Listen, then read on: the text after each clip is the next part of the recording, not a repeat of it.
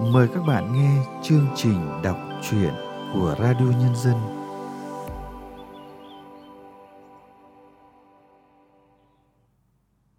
Các bạn thân mến, trong chương trình đọc truyện hôm nay, truyện ngắn Cây bằng nặng trong thị trấn của nhà văn Nguyễn Phú được thể hiện qua giọng đọc Ánh Nguyệt.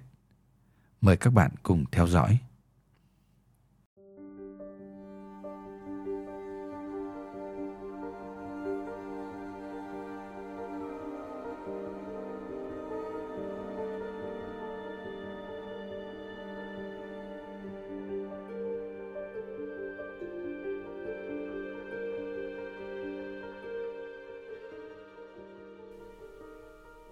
Đã hai ngày bà Mẩy không nuốt được thứ gì vào trong người. Nhưng ngày thứ ba, khi mặt trời vừa nhô lên khỏi dãy núi Sapa, bà Mẩy bỗng cất được tiếng gọi đứa con dâu. Gọi đến lần thứ ba, đứa con dâu đang thái cây chuối ngoài sân mới nghe thấy chạy vào. Rồi nó nghe bà nói rõ từng lời. Con chớ à, con dâu à, Mẹ muốn ăn một miếng rồi lợn. Mẹ chồng nói gì thế? Đứa con dâu chừng chưa nghe rõ nên hỏi lại. Mẹ muốn ăn một miếng rồi lợn. Lần này thì đứa con dâu không nghe nhầm. Rồi khi nó hiểu được câu nói của mẹ chồng thì hốt hoảng, nhưng nghe thấy một điều gì thật khủng khiếp. Thế là nó đi gọi chồng nó. Thằng Dìn con trai út của nhà họ Tráng.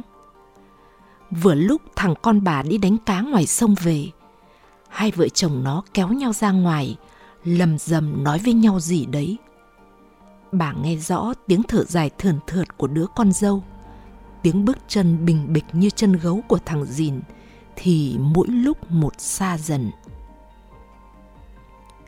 Bà định gọi con để nói một câu, nhưng mệt bà chìm vào một vùng nhức nhối đỏ.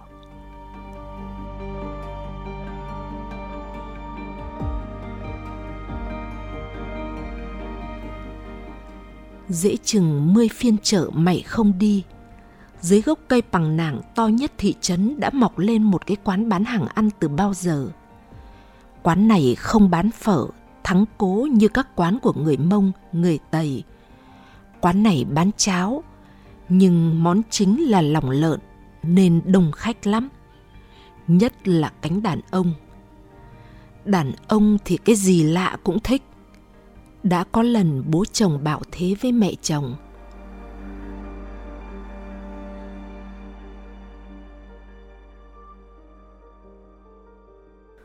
Mỗi mùa xuân đến, nhìn những bông bằng nảng mày lại nhớ tiếc thời con gái non dại như nụ hoa chưa hé mà qua nhanh hơn cả một cơn gió. Giờ mày đã là người đàn bà ba mươi, sống bên một đứa trẻ lớn xác là tráng chửa già.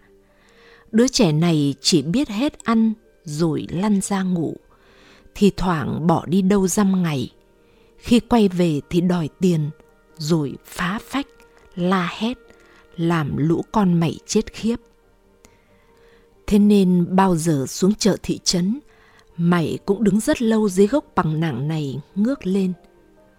Đúng đến phiên chợ thứ ba, khi đang nhặt một bông hoa đỏ rực, mày chạm mặt chủ quán. Đó là một người đàn ông cao lớn, chiếc áo thun bó sát làm nổi lên những thớ cơ săn chắc. Gương mặt vuông vức, nước da trắng hồng với li ti những chân râu ria xanh gì một vết nhỏ than lem nhem trên má, trông anh ta càng hiền lành. Chắc anh ta mới từ bếp nấu đi ra. Đúng lúc ấy, đôi mắt ấm áp, rực sáng của anh ta chạm mắt mẩy. Mẩy cúi mặt để tránh ánh nhìn, nhưng ánh mắt ấy đủ làm cho mày thấy có luồng điện chạy khắp thân mình. Nó khiến mày như muốn khỉu xuống.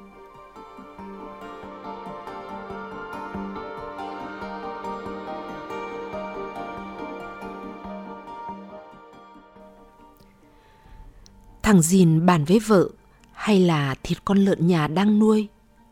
Vợ nó dễ nảy lên, cả nhà còn mỗi con lợn làm giống. Thằng Dìn lại tính, hay đi hỏi mua nhà ai đó lấy một con lợn còi làm thịt cho mẹ được ăn một bữa rồi lợn cho thỏa thích bà yếu lắm rồi không biết là ông bà tổ tiên gọi đi lúc nào sợ không ở lại quá vài ngày chả lẽ có mỗi một việc cho mẹ được ăn miếng mà mẹ thích không được sao? Thằng dìn gãi đầu gãi tai, đi ra đi vào. Vợ nó thì ngồi thừa thượt, nước da xanh tái vì vừa phải vào rừng tìm con dê non lạc mẹ, mặt dài ra như quả bầu héo.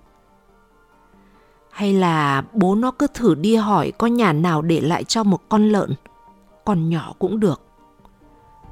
Khó lắm đấy trong năm đợt dịch bệnh, lợn trong vùng chết chả còn mấy con, lại mới tết ra. Hay là đi xuống thị trấn? Không phải phiên chợ chính chắc gì đã có, mà đi giữa chừng giữa buổi xuống đến nơi may còn ít mỡ ôi. Nghe bảo người ta đang làm đường, cái quãng ngã ba thẳng ván còn không đi được. Một ngày chưa chắc đã về tới nhà nằm trong buồng, bà mẩy nghe thấy hết những lời vợ chồng thằng con trai nói với nhau.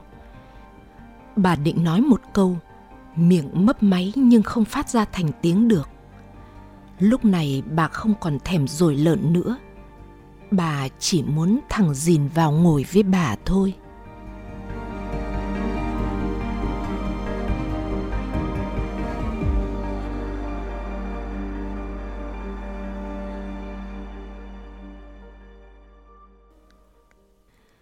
Cô mẩy đấy à? Thích nhặt hoa thì cứ nhặt cho thỏa thích đi. Tiếng đàn ông phía sau ấm như một hơi rượu, dịu dàng hơn cả ngọn gió xuân, nên mẩy không giật mình. Chưa nghe người ta nói bao giờ, nhưng mẩy biết đấy là ai. Giọng nói này chỉ có thể là của người ta thôi. Từ ngày biết nghe tiếng bố mẹ, biết thưa thốt khi về nhà họ tráng. Mày chưa thấy ai nói với mình bằng cái lời dễ nghe như thế. Nó xa lạ đấy mà cứ như mạch nước mát thấm vào một vùng khô khát là mày. Từ lúc về làm vợ già, khi mặn nồng nhất, già cũng chả nói được câu nào cho lọt lỗ tai.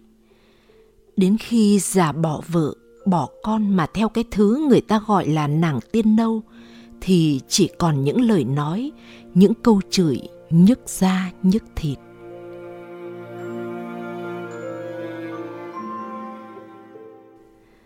Lần này mày không ngước lên nhìn người đàn ông ấy nữa. Mày ôm con lợn còi lui cui bước đi. Khi xuống chợ, định bụng rằng sẽ không đến gần cái gốc cây ấy nữa, bán cho nhanh con lợn này, mua lấy vài cái áo, ít thức ăn cho bọn trẻ rồi về đầu nghĩ một hướng mà chân lại dẫn đi một hướng. Thế rồi những bông hoa đỏ như có bùa mê cứ hút lấy mày. Mày lại nhặt từng cánh hoa, như gom lấy những tháng ngày đã rơi rụng trong buồn bã của mình. Con lợn trao cho người mua rồi, giá tốt lắm, mà mày lại thấy buồn. Nó là con lợn cuối cùng trong nhà. Mày đắn đo mãi, cắp lên nách rồi thả ra mấy lần trước khi mang nó xuống chợ. Tiền nhận trong tay, người mua đi rồi mà mày cứ ngồi thần đấy, mong người ta ôm lợn trả lại.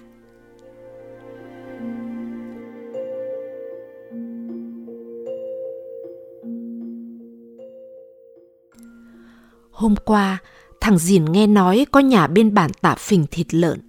Nó sang xin mua lại một ít lòng rồi, Người ta bảo con lợn bị ốm, nhà sợ nó chết nên thịt chia cho anh em. Thế là thằng dìn đi về.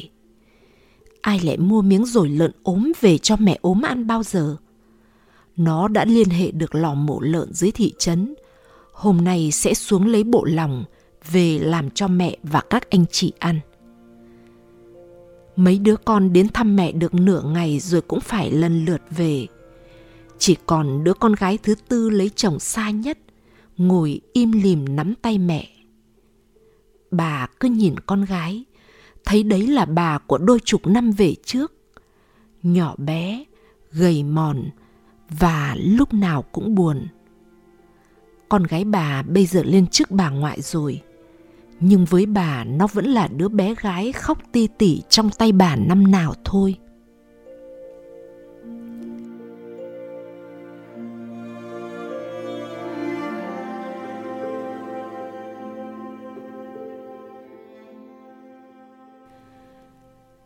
Mày vừa đi vừa chạy, thì thoảng lại ngồi thụp xuống. Mày vừa làm gì thế này? Mẹ vừa làm gì thế này? Chị em cái rành ơi! Nước mắt mày rơi lót thót trên đường từ thị trấn về lại thèn pả. Mày dựa lưng vào một tảng đá để thở. Nếu không sẽ vỡ tim mà chết. Quả tim mày chỉ mấy ít giờ phút trước thôi trong cái quán ấy, trong cái mùi thơm nồng nã của thảo quả quế hồi ấy, đã đập những nhịp của một quả tim khác.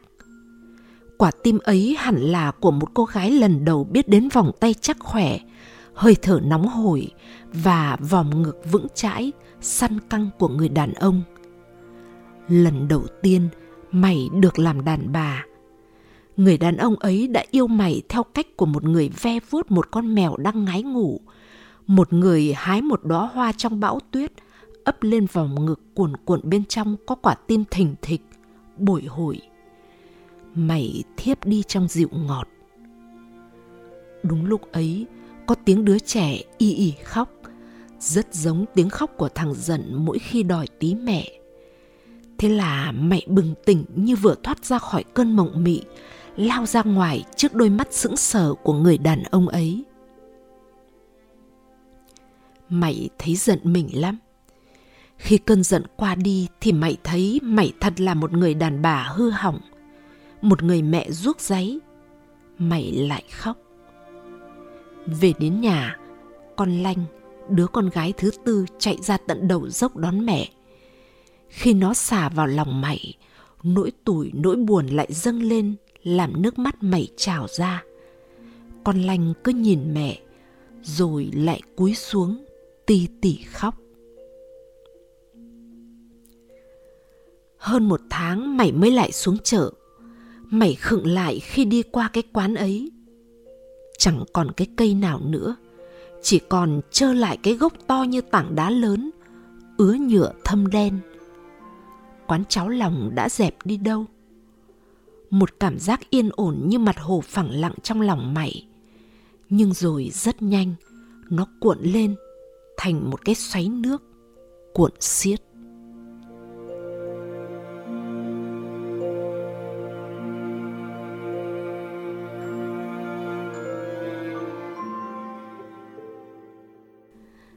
Tám tháng sau, thằng dìn ra đời. Mở mắt sau cơn đau xé toạc nhìn thấy thằng bé đỏ hòn với mớ tóc đen dày cái cằm vuông và đôi tai vảnh giống ba thằng anh nó thì mày thở phào. Đến ngày thứ ba, mày thót tim lúc thay áo cho thằng dìn. Một vết chàm hình bông bằng nảng bên ngực trái, ngay phía dưới đầu ti thằng dìn. Thì... Đúng rồi, trong buổi trưa mưa ấy, trong cái quán thơm lừng mùi thảo quả, mày đã đặt tay vân vê mãi lên cái vết chàm ở đúng vị trí ấy. Làm sao mà sai được? Càng lớn, thằng dìn càng giống ba thằng anh. Người trong họ tráng bảo trong bốn thằng con trai, thằng dìn giống lão già ngày bé nhất. Nó là một thằng bé ân cần, dịu dàng với tất thảy mọi người. Cái nết ấy thì không thằng anh nào của thằng dìn có được.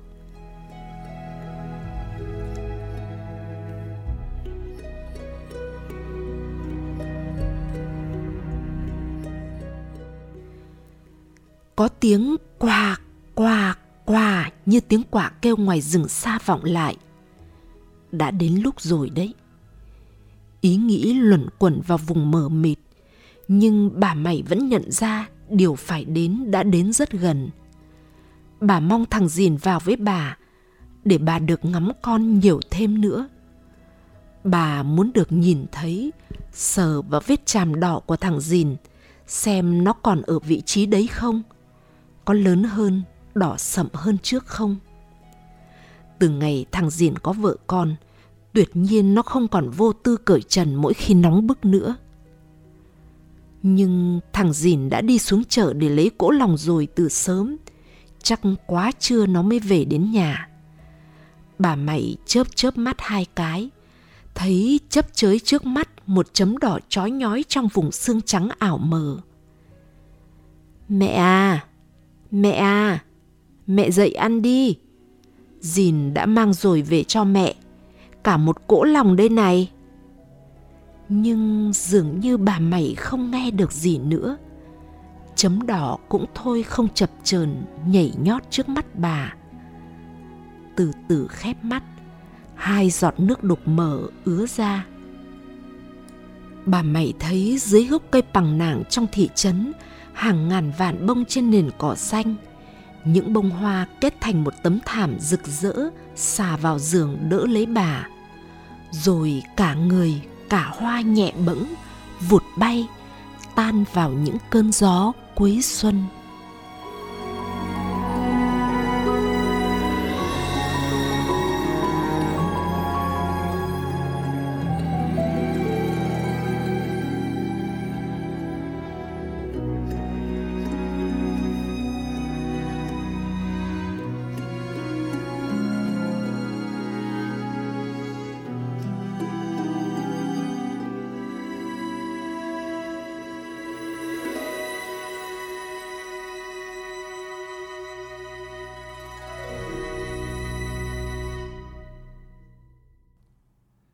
Các bạn vừa nghe xong truyện ngắn Cây bằng nặng trong thị trấn của Nguyễn Phú qua giọng đọc Ánh Nguyệt.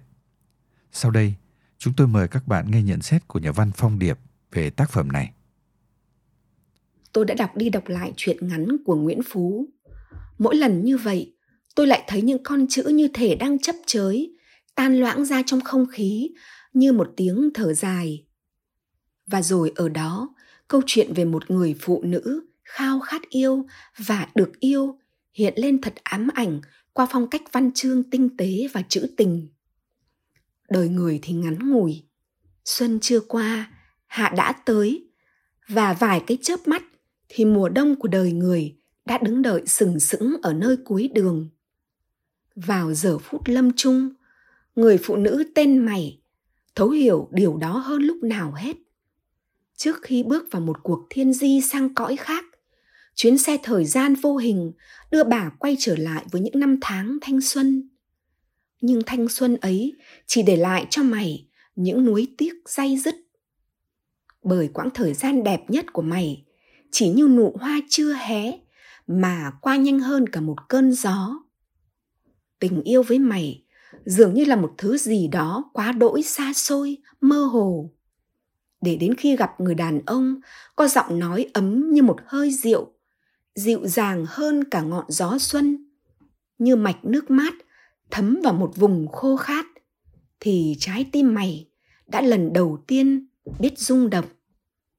Người ấy đã yêu cô theo cách của một người ve vuốt một con mèo đang ngái ngủ, một người hái một đóa hoa trong bão tuyết ấp lên vòm ngực cuồn cuộn. Bên trong có quả tim thình thịch bồi hồi. Tôi tin đó là tình yêu mà nhiều người con gái mong chờ và khao khát. Với mày, đây có lẽ là phần ký ức đẹp đẽ nhất, nhưng cũng day dứt nhất. Bởi nó chỉ như một bông hoa đời ở bên đường, tặng riêng cho cô, chỉ nở một lần và biến mất.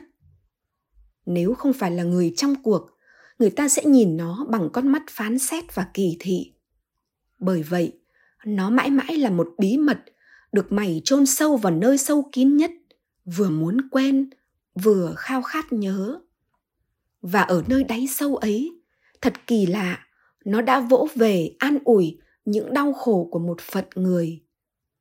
Bởi cuối cùng thì người phụ nữ ấy cũng đã yêu và được yêu trước khi đi hết một đời người. Chương trình đọc truyện của radio nhân dân hôm nay xin được tạm dừng tại đây. Hẹn gặp lại các bạn vào chương trình sau. Thân ái, chào các bạn.